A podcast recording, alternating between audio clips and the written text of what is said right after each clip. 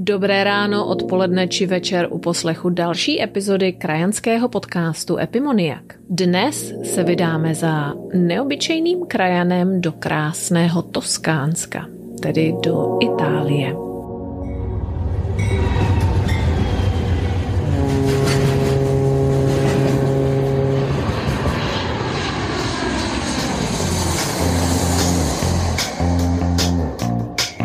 Ještě jednou vás zdravím z Čilské pouště. Jmenuji se Alena Cicáková a povídám si s krajiny či jejich potomky, kteří žijí po celém světě. A svými životními osudy, postoji či prací mimo domovinu jsou výjimeční, nebo při nejmenším velmi neobyčejní. Zkrátka lidé, kteří dělají čest své zemi a mohou přidat informaci o zemích, kde žijí, nebo dodat inspiraci těm, kteří se chystají zkusit své štěstí právě v zahraničí. Neznám nikoho, kde by neměl své specifické asociace spolupráce se zemí, ze které vzešla jedna z největších civilizací, jejíž kulturní dědictví se propsalo dějinami napříč kontinenty. Rozmanitost starověkého Říma Jde ale ruku v ruce s rozličností dnešní Itálie. Každý kraj je tak jiný, že často jediným společným identifikovatelným prvkem je podle mě vášeň k fotbalu a samozřejmě oficiálnímu jazyku. Dlouho jsem nevěděla, z jaké strany mám v Itálii začít eh, na tomto podcastu, neboť se v ní nachází skutečně mnoho skvělých krajanů. Náhoda tomu chtěla, že se mi naskytla příležitost si popovídat o životě v Toskánsku se skutečně neobyčejným krajanem. Muž, který si v 90.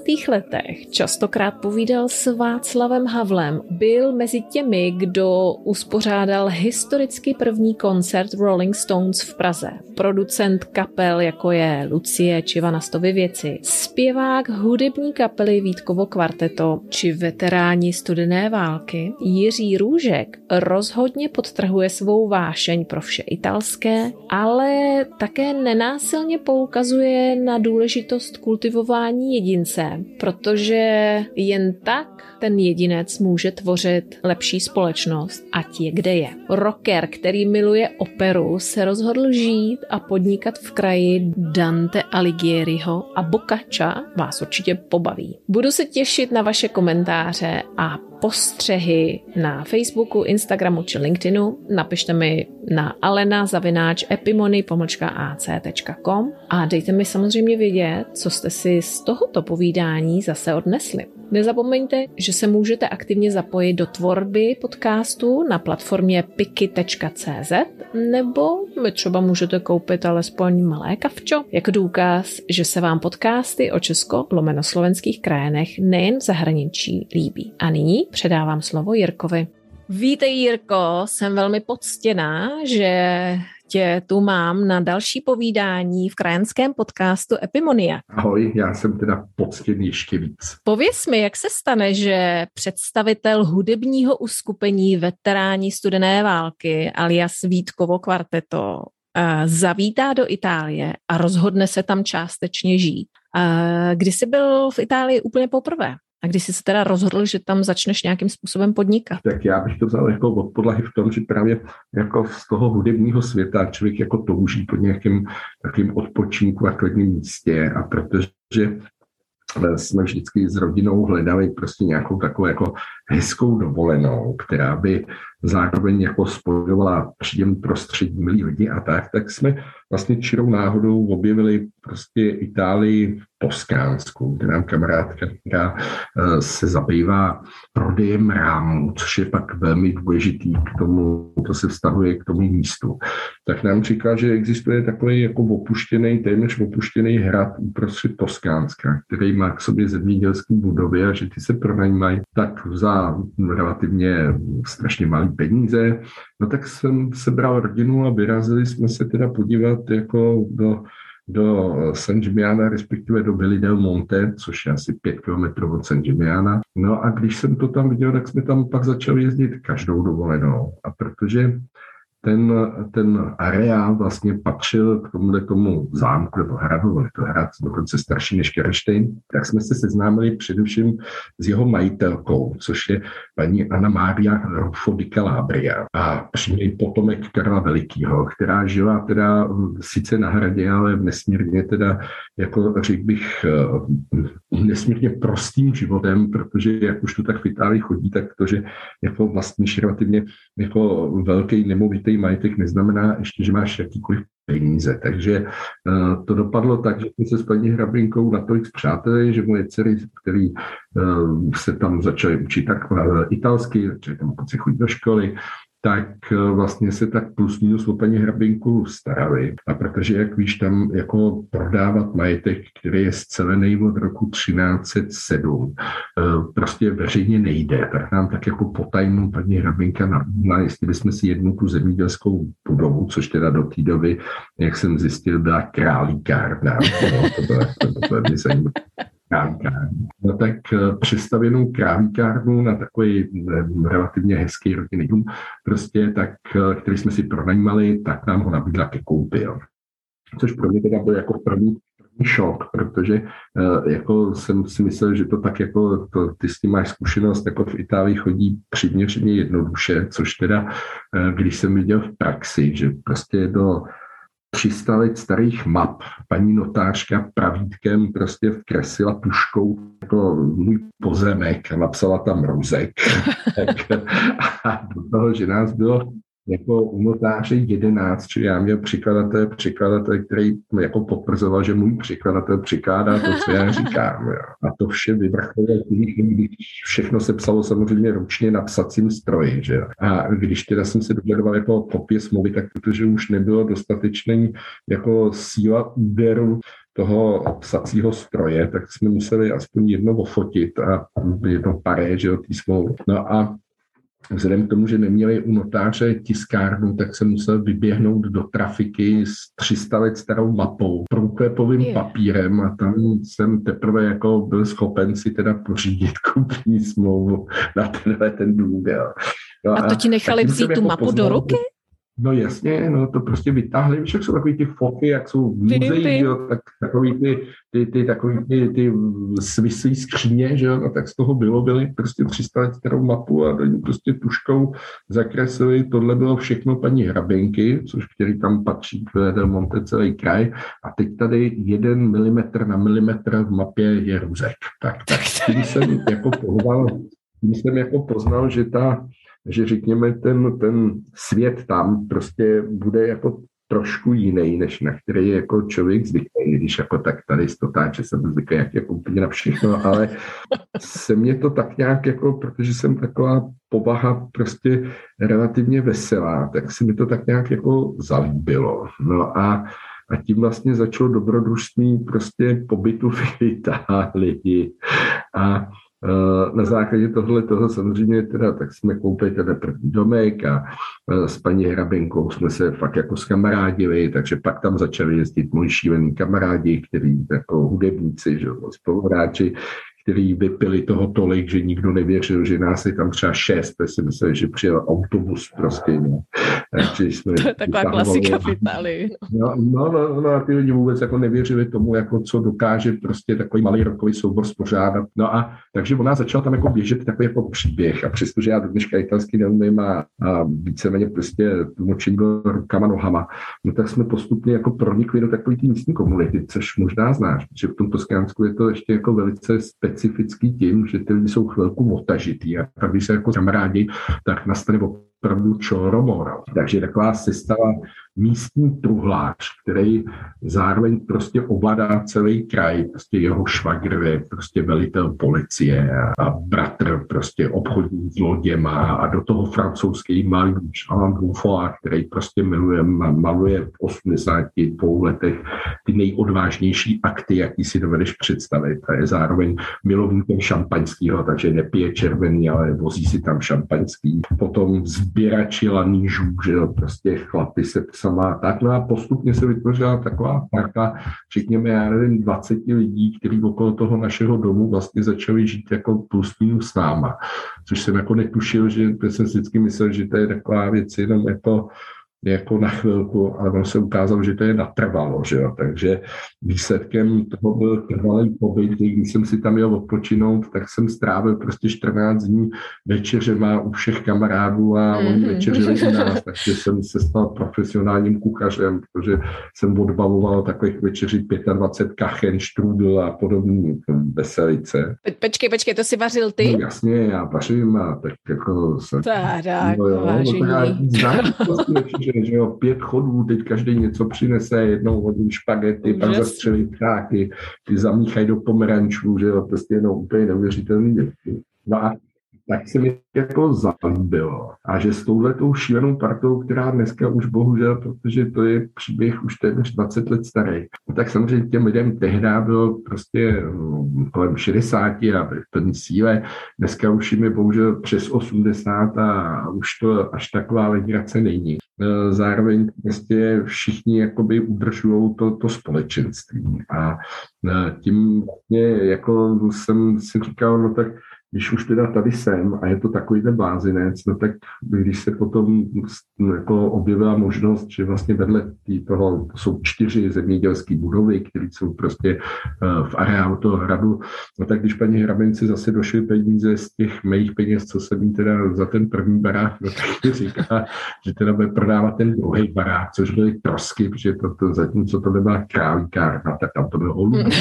No a tak jsem teda koupil tentokrát jako ne hezky hezky přestavěný, ale zbořený holubník. No a přišli stavaři a říkají, to je škoda, George, ale ty tady máš třeba 200 let starou formu, tak tu opravíme a tak.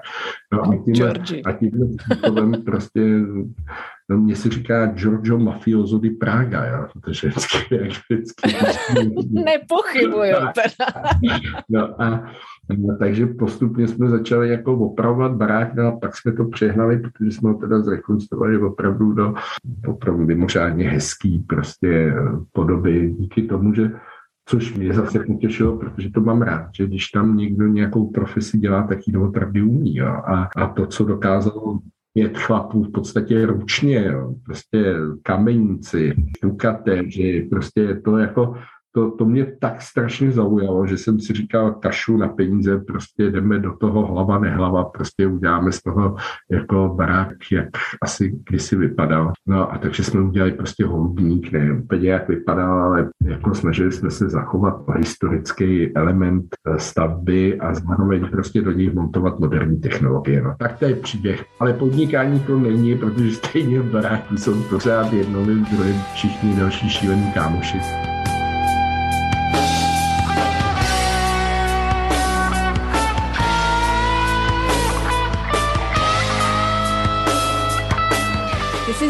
Vlastně tu, tu komunitu, která jakoby drží při sobě a tak nějak si vzájemně pomáhá. Myslíš, že ten život jako v tom Toskánsku je oproti tomu životu třeba u nás nějak zvlášť jiný? V čem by si viděl ty výhody a ty nevýhody, nebo ty pozitiva a negativa těch dvou životů? No, já bych řekl, že je teda hodně jiný.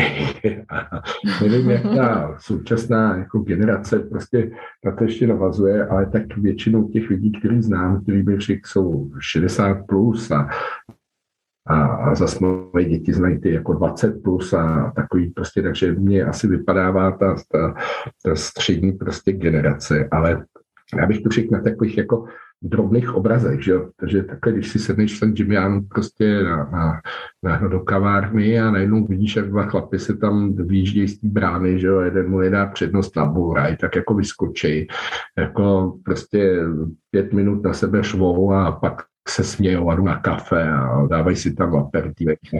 My jsme se souborem vždycky tady s kolektivem mého souboru kvartetu jsme tam vždycky jako seděli jako v té kavárně. Už jsme potom jenom prostě typovali, kdo je Itala, kdo je cizinec, protože ty Italy se pořád smějou pořád mají dobrou náladu. A e, zároveň prostě to asi způsobuje, jaký to počasí a tak. A pak z druhé strany tam soused prostě má takový statek a ten statek odhaduju, kdyby prodal, tak by za něj třeba dostal jen 3 miliony euro minimálně. Já mu říkám, no a takhle jako a má tam, že to víno a ty olivy a tak prostě tak víš, jaká je práce s olivama, to je něco teda úplně příšerného. A říkám, a kolik ti ten statek tak jako vynáší prostě jako ročně. A tam, no, když je jako dobrý rok, tak máme třeba 1500 euro měsíčně. A říkám, že je 15 euro měsíčně. No, no, a to už tak někde to je horší a tak.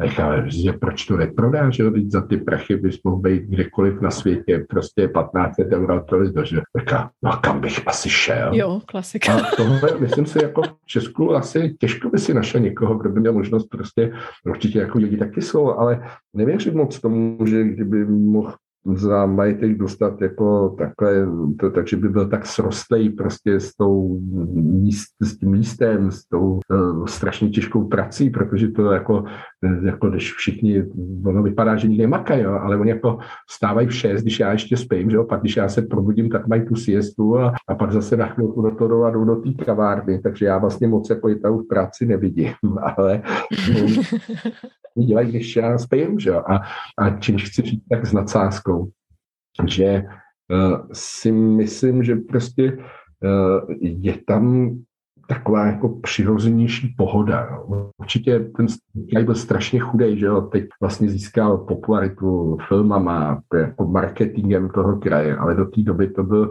jak se u nás říká, srap a neštovice. Ten rozdíl mezi bohatýma chudýma paní Hrabinkou a jejíma prostě pohůnkama historicky nacisti, prostě fašisti a jim kdysi co si, tak žádný lehký život to nebyl. Ale na ty lidi to nějak jako nezapůsobilo. Jo. Ty prostě najednou jsou jako šťastní, že teď to je jako fajn a že prostě byla dobrá úroda, dobrý víno a dobrý jídlo.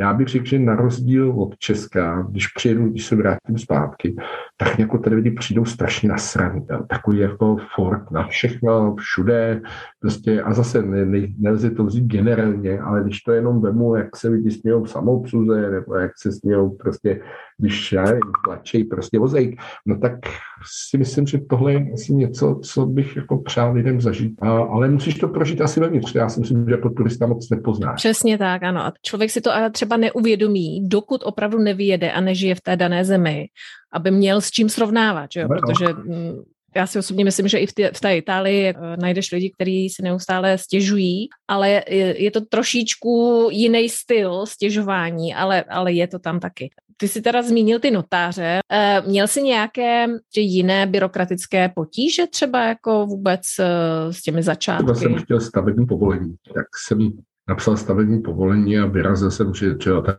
barák stojí prostě uprostřed kraje UNESCO, že jo, kde nesmíš mít vůbec nic, že jo, je to památka první prostě kategorie.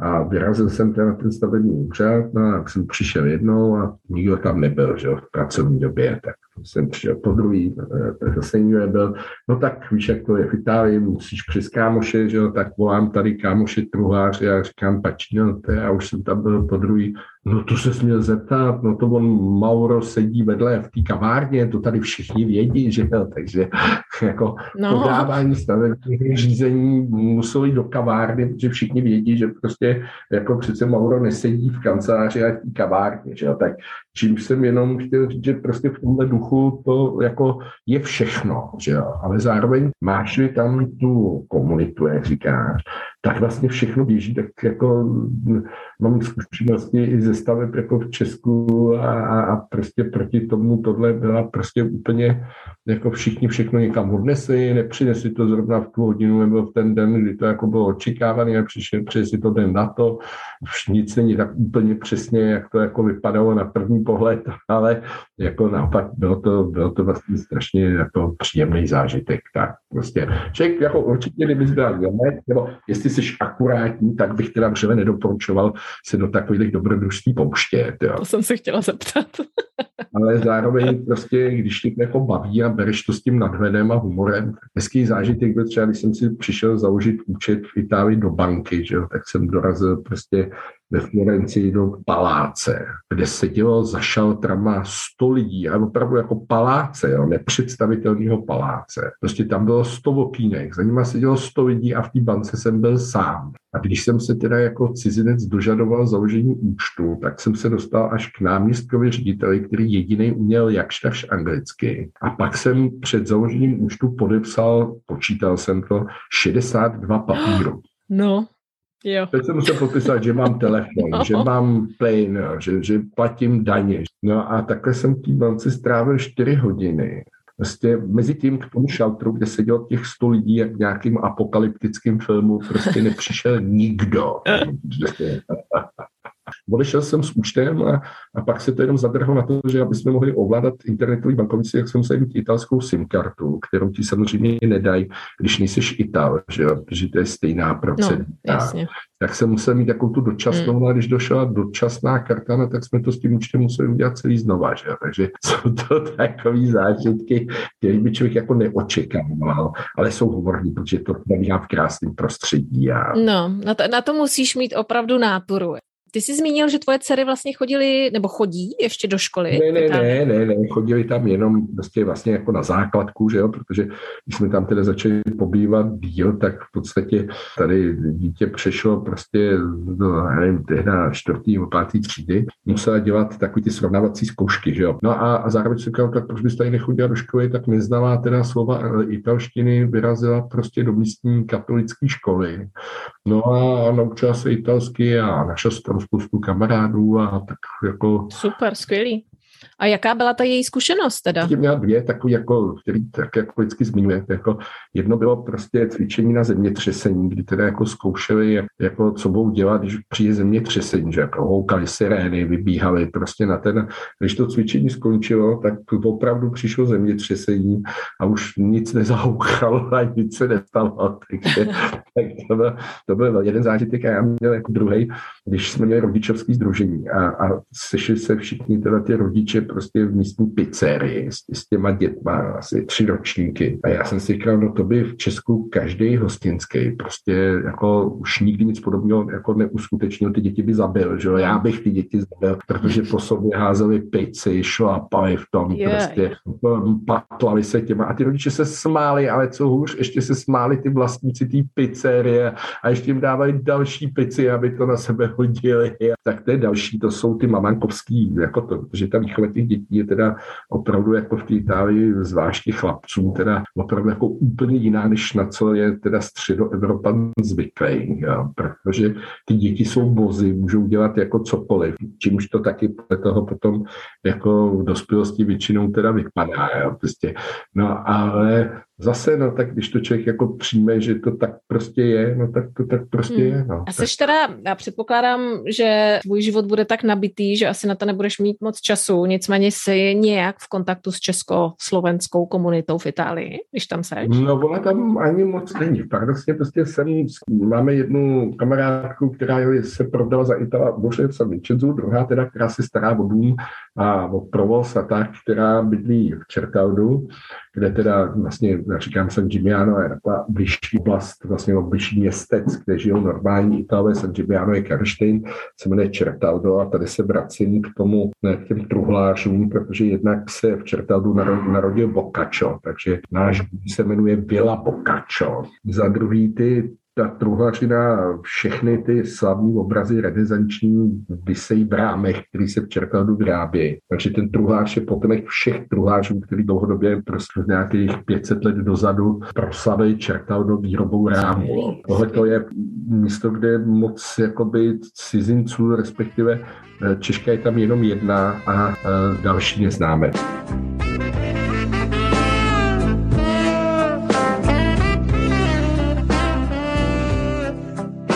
se chtěla dotknout jedné věci a, a to je specificky to, kdy ty si vlastně v 90. letech, co jsem se tak dozvěděla, zorganizoval vlastně první koncert Rolling Stones v Praze. No. V podstatě několik dní před tím výročím invaze Československa, vojsky Sovětského svazu a jejich spojenců, teda našich bratrů, že? Já jsem se snažila představit, jak se člověk asi v té době cítil. Ty si musel být nesmírně euforický, obzvlášť teda ve společnosti Václava Havla a Mika Jaggera teda. A jak by si definoval ten pocit, nebo vůbec ten pocit, který jsi měl tenkrát a pocit svobody s tím, třeba, co se děje momentálně teď eh, v nynější geopolitické no, situaci? No, já teda upřímně tak já jsem byl jeden ze čtyř majitelů firmy, která vlastně ten koncert požádala. Tu firmu jsme založili tři měsíce předtím a protože tehdy na SROčko bylo potřeba 5000 korun, tak jsme se skládali, protože nám chybělo 500, jo, takže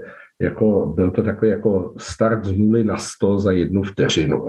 A Abych ti pravdu řekl, jako euforicky asi není jako to, to správný slovo, protože možná to bylo jako eh, výhoda, že jsem byl ve správnou chvíli na správném místě ve správném věku, protože mě naopak bylo v roce 1930 a zároveň jsem jako starý mánička prostě prožil vlastně se všema těma lidma, kteří přišli nahrát jako většinu svého jako, jako polodospělého života, aby jsem teda nebyl žádný dizident nebo prostě nějaký jako ultrabojovník, no tak jsem s Václavem Havlem trávil prostě uh, mnohé disputace v hospodě v Okrouhlici, protože prostě Michal Ambroš, který byl kytarista Jasný párky, byl, byl vlastně jejich streets, byl eh, Jan Zrzavní Malíř a Václav Havel tam jezdil prostě za děvčaty prostě na víkendy.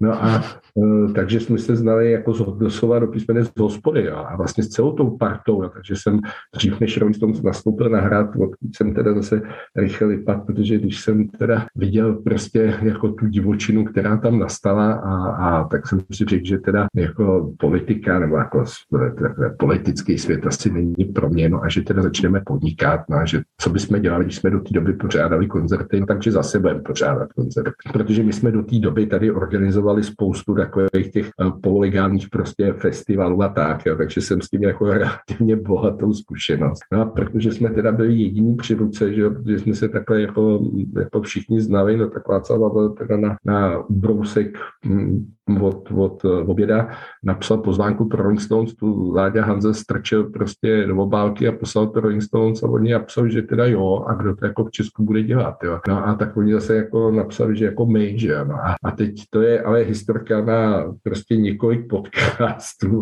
ale nicméně prostě Teď jsem teda byl úplně jako šokovaný, protože jsem byl na nějakém tady tenhle pátek tady hrál bratr Mika Jaggera, Chris Jagger v takovém jako malinkém klubu, protože se teda ty účastníci toho koncertu sešli prostě po těch, já nevím, kolika je to letech, 32 letech, jako v Mejdana, on nám k tomu jako přijel zahrát, jo.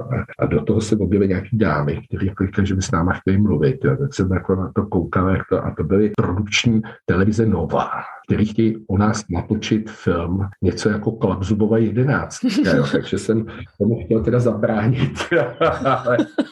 ale, jako, že jim Rolling Stones dali jako materiály k tomu a tak. No. Ale abych to zkrátil, já jsem jako moc euforický v tomhle jako by nebyl, protože Rolling Stones jsem v podstatě neviděl. Uh, Václav Havel tam prostě pobíhal úplně s jinýma lidma. My jsme byli prostě 14 dní prostě jak výříkově vidění, protože jsme dostali Rider, kde byly v angličtině věci, o kterých jsem v životě nevěděl, že jako existují na to špak, abych znal jejich jako anglický jazykový výraz, třeba Evian. Moc jsem netušil, co to je Evian, protože jsem nevěděl, že existuje balená voda, že jo? protože když tak táči žádná balená voda nebyla. Jo? To, co bylo hezký prostě a to, co mělo jako takový jako zvláštní oblouk, že z jejich strany to bylo jakoby vlastně to samé, že jo? protože oni jako vlastně vůbec netušili, co je tady čeká. Jako když, když už teda jako koncert běžel, tak všichni teda účastníci, světový management jejich, management náš, jako tam stáli, plakali, to byla ta emoce, protože to bylo jako kdyby si prostě postavila atomovou elektrárnu v Gronsku, jo, prostě. takže to bylo vítězství ducha nad hmotou. No a pro nás to jako znamenalo, že jsme se pak jako zpřátelili, oni pochopili, že my sice jako vůbec nevíme, co se děje, ale na druhou stranu, že to jako myslíme vážně a že zase jsme se orientovali tady v tom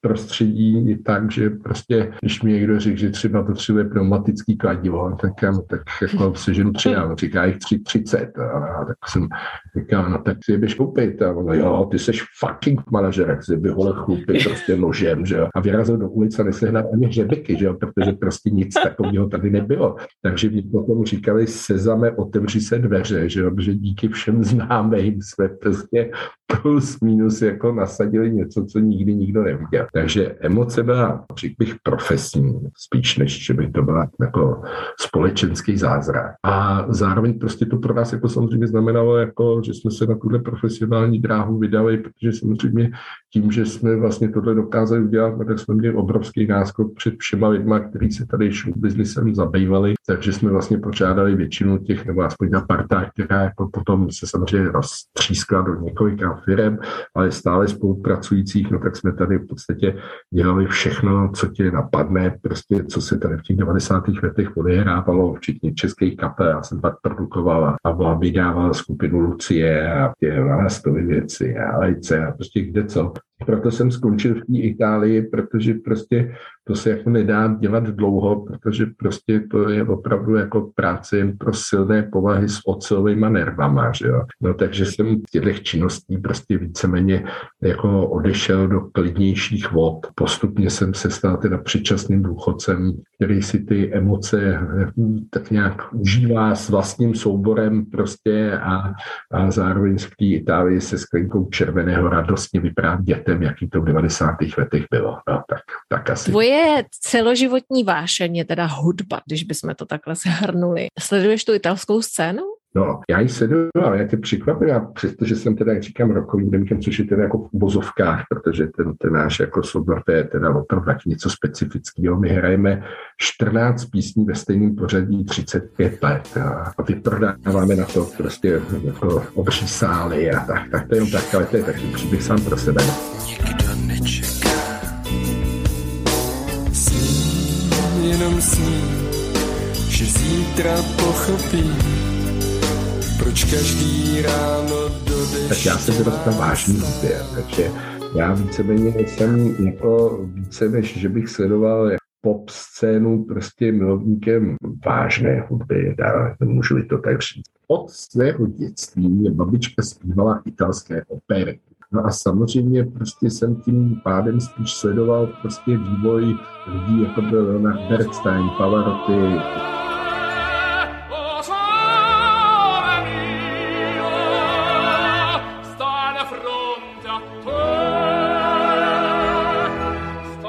skala, skala. A tak jsem postupně jakoby vlastně jako i v dospělosti u této jako tohle zájmu zůstal. No a to je samozřejmě Itálie, prostě tomhle všem ráj na zemi. A je, je, docela kuriozní. Já jsem kdysi dávno četla, že krom toho, jak já učím vlastně ještě jazyky, tak eh, tam je taková paralela vlastně těch lidí, kteří mají údajně hudební sluch, přijímají vlastně ty nové jazyky daleko jednodušeji. Ale paradoxně ti, kteří mají rádi vážnou hudbu, tak jako inklinují více potom k tomu uh, roku. Já ti nevím, možná to tam až taky takhle nastavený. No, já ti nevím, ale já prostě jako na jazyky jsem úplně tuhej. a um, hudební sluch snad mám. Nicméně v podstatě škoda jako je vážná hudba, vážná hudba, to by taky bylo jako na, na, dlouhý, na dlouhý to uh, povídání, ale uh, ta italská vážná hudba je jako specifická. Jo. Ona prostě vlastně je to takový, řekl by se ve hudbě, je vyšší populár. Jo. A ona je takový krásný most mezi ty lidi, který vlastně vážná hudba vůbec nezajímá. Jo. A, a zároveň popularizaci něčeho jiného, než co se třeba běžně hraje v rádiu. Jo. Takže Bel Canto, který v podstatě jakoby Italové reprezentují, oslovuje milovníky heavy metalu, dechovky, já nevím, pán čemu, protože je to prostě pěkná, srozumitelná muzika, která srdce potěší. A když to ty Italové tak ještě jako pěkně emotivně prodají. Z mýho pohledu tohle je jakoby fenomen italské hudby, který se samozřejmě přenáší i do toho jejich popu, který je příšerný, ale zároveň prostě vlastně strašně melodický, ale zároveň tím jako úplně plitký, že protože se v tom roku se a, a když jako exhibuješ víceméně s tím hlasem, aby byl hezký, no tak to logicky ten výraz ztratí. Jo. Ale to já nejsem žádný prostě hudební znalec, to akrát, že dcera jednou v Čertadu vařila eh, s italskou hvězdou, taková hvězda Uh, Gianna Nannini? Gianna Nannini, ano, Gianna Nannini, takže spolu, takže s Giannou Nannini vařila prostě nějaký, nějakou vomáčku na špagety u nás na hradě jo.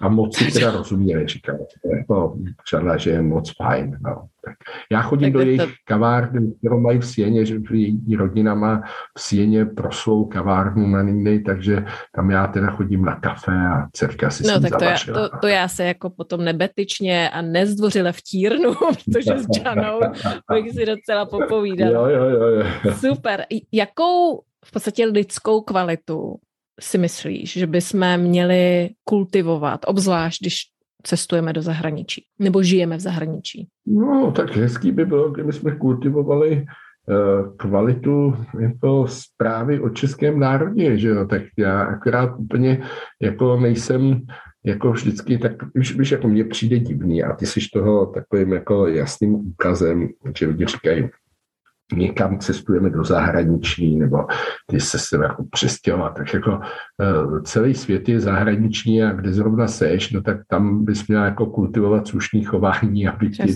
ty lidi prostě hmm. přijali mezi sebe a měli tě rádi. Jo. A to tak platí hmm. jako obecně a jestli někdo někam cestuje, nebo jestli někde prostě se snaží jako najít jako třeba i nový domov, no tak samozřejmě je to, za jakých okolností se to děje a co ho k tomu vede. Jo. Tak samozřejmě blbý, když přijdeš do nějakého státu zneužiješ jeho pohostinství a, a, a přestěhuješ se zase dál, zase opačně, tak asi něco jiného jako to, co se děje teď, když prostě miliony lidí prostě nemají střechu nad hlavou a někam se přesunou a, a tam je fajn, že ty lidi jako přijmou prostě domů a dají jim najíst a, a nějakým způsobem prostě začnou poznávat jako vůbec jejich povahy, protože určitě i tady se ty povahy liší, že jo, neutíkají jenom slušní lidi, utíkají neslušní lidi, takže i ty, i ty zkušenosti prostě jsou potom jiný. Obecně bych řekl, že by jako se člověk měl chovat jako člověk, ať je kde je a neměl by dělat rozdíl mezi tím, jaký vlastnosti rozvíjí ve svý rodní hrodě a v hmm, zahraničí. Mm, protože mě někteří, ne úplně posluchači, ale komentátoři řekli, že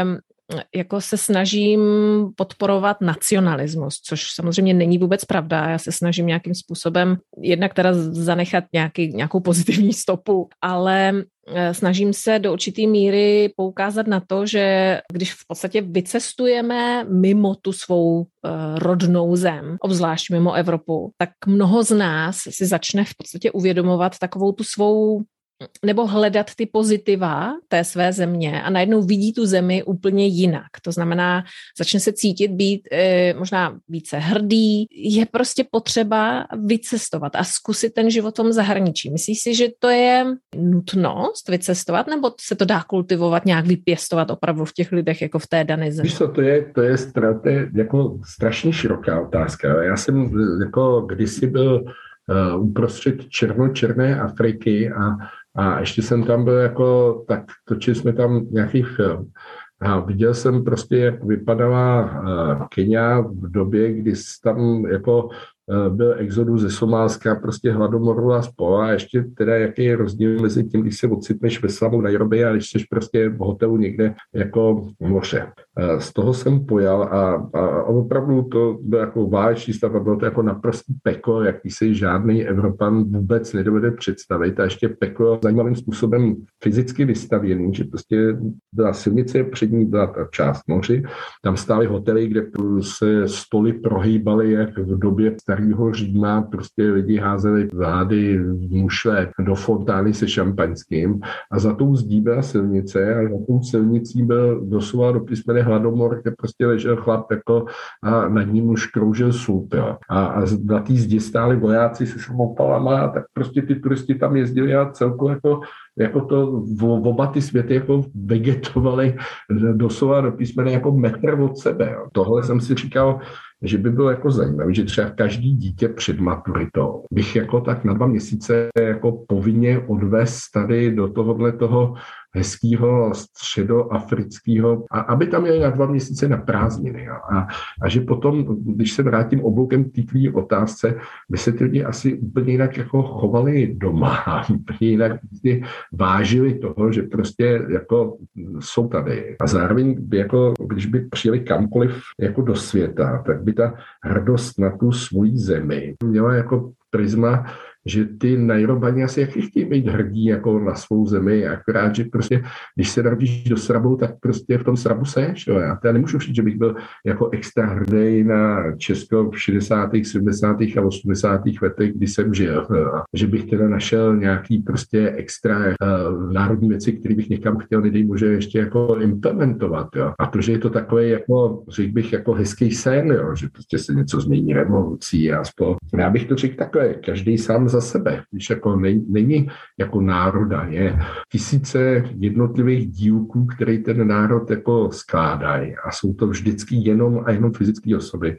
A ty jsou jenom a jenom nějakým způsobem na, namíchaný na to, aby tak či onak vytvořili nějakou množinu, která uh, něco dokáže a zároveň prostě mnohdy i něco zmrví. Jo. tomhle duchu bych řekl, ano, já bych všude na zeměkovi vzpomínal na naší interní hospodu Katr, kde se scházíme na plzeňském pivu už 20 let s mimořádnýma osobnostmi, kterými bych jako rád žil prostě kdekoliv na světě. Ale protože oni většinou reprezentují to, že taky žili kdekoliv na světě, tak to zase není tak divný, protože se takhle můžeme sejít jako v New Yorku, jako kdekoliv, akorát, že nebudeme tu Plzeň. Jo. Takže to nás jako tak nějak tíhne teda k té matičce. Ze Takže za spojka je Plzeň země. prostě.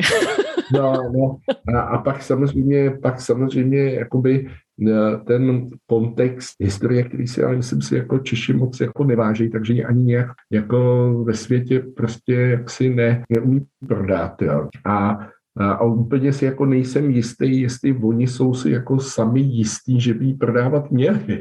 A tohle to prostě tak hezky, když se podíváš na hry Zimmermana, že jo, tak to tak hezky je prostě s tím Čechem Karlem Němcem na severní pol. Že jo. A tohle to mě jako připadá pro ten transport jako českých myšlenek takový nejpříznačnější. No. Taky vím, že většina knížků, když někdy uspěla, tak vlastně jako většinou uspěla v zahraničí, že jo? a v Česku je ty lidi moc rádi jako neměli. Jo? Ať už vemeš jako výtvarný, ať vemeš výtvarný umění, ať vemeš Muchu, Forbana, prostě takže jako ten příběh tam byl jako hezký, když už ty lidi uspěli, jo? ale že by nějak jako extra pomohli, než uspěli, nebo nedej bože byli hrdí na export, že prostě ty Češi v tom umění asi jako mají jako pěknou základnu, to nevím, no. Tak ale, ale to je spíš jako moje takové jako myšlenka, já bych, já bych řekl, že všude dobře, doma nejlíp, jo, a, a zároveň, že prostě ten, ten svět je prostě otevřený dneska naštěstí všem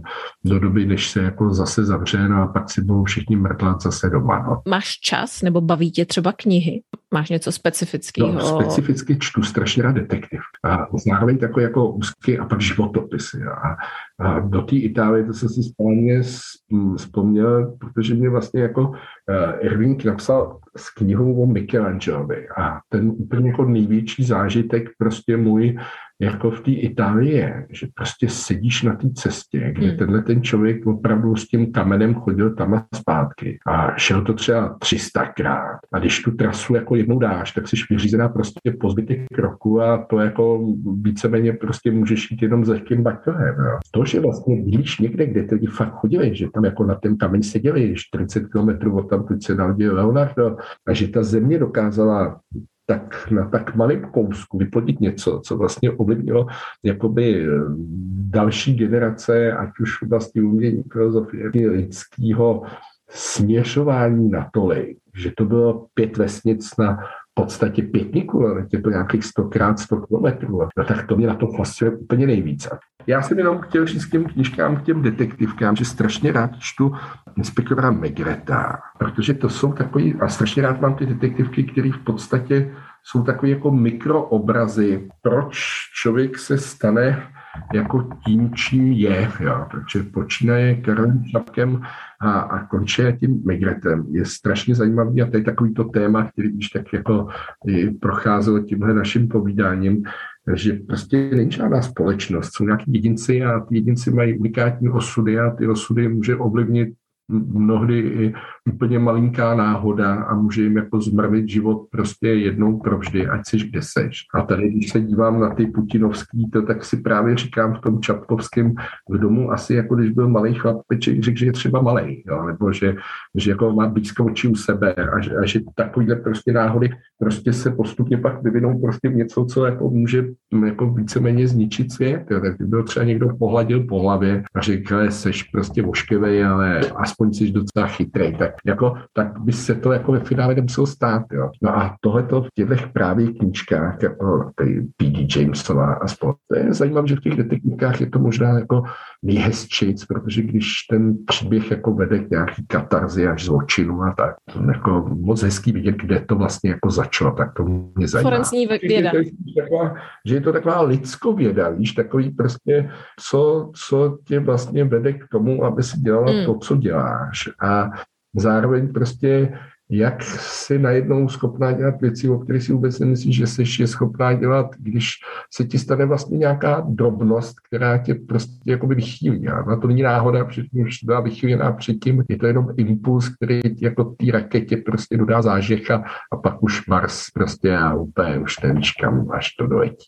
Poslední dotaz kdybys měl v podstatě přístup k jakýmkoliv prostředkům, nejenom finančním, ale prostě logistika a tak dále, a mohl vyřešit nebo pomoci vyřešit jeden světový nebo lokální problém, pro co by se rozhodl? Ale já bych asi eh, omezený i neomezený prostředky věnoval eh, matičce přírodě, že jo? protože prostě ať se děje, co se děje, tak jenom ona dokáže to blbý lidstvo nějak prostě směrovat, protože je moudřejší než jednotlivý komponenty, které jako vznikají, protože když jakýmakoliv prostředkama nebo dovednostma udusíš jedno, tak hned chytí druhý, jo? takže ono je to takový jako skoro zbytečný. Jo? Jako vyhladit hladomor znamená, že se lidi sežerou sami, protože když se jim daří dobře, tak se zase vraždějí. Jo. No, lice, no, tak zase přijde prostě jiný srap. A tak jenom, jenom myslím si, že by se jako trošku pomohlo té moudré přírodě, aby jako nad tím lidstvem vyhrála jako rychlejc. Jo. Takže by prostě to minimálně jako vyřešilo takový to trápení zbytečných zásahů tam, kde je to, jak, jak říká Cimrman zase prostě Ochozma Podkov, každé zbytečné slovo je zbytečné. Já bych řekl, nechme to na přírodě a šetřme ty prostředky třeba na hezkou večeři v Itálii, prostě s červeným vínem, takovým tím příjemným pohledem prostě do té krásné přírody, která tam zachovaná je. Super, no tak já se hlásím hned na tu večeři teda s čím. Jsi zvolá, samozřejmě, je to trošku daleko od vás. Děkuji, určitě přijedu. Super, Jirko, děkuji moc za tohle povídání a věřím, že to někomu taky minimálně udělá hezký den a měj se moc hezky. Tak to bych byl moc rád, taky si měj hezky. Tak co si myslíte? Žijete v Itálii? Máte podobné nebo úplně opačné zkušenosti? Napište mi. Do Itálie se ale zcela určitě ještě vrátíme. Mezitím se vydáme do africké Rwandy. Víte, že Rwanda je údajně dnes takzvané africké Švýcarsko? Může se to zdát bizarní vzhledem k ne tak dávné historii, ale je tomu skutečně tak. V příští epizodě si se mnou bude povídat krajanka, která pomáhá místním firmám a startupům a zároveň do Rwandy jako první zavedla koncept personalizovaných dětských knih. Přijďte si poslechnout zase za 14 dní.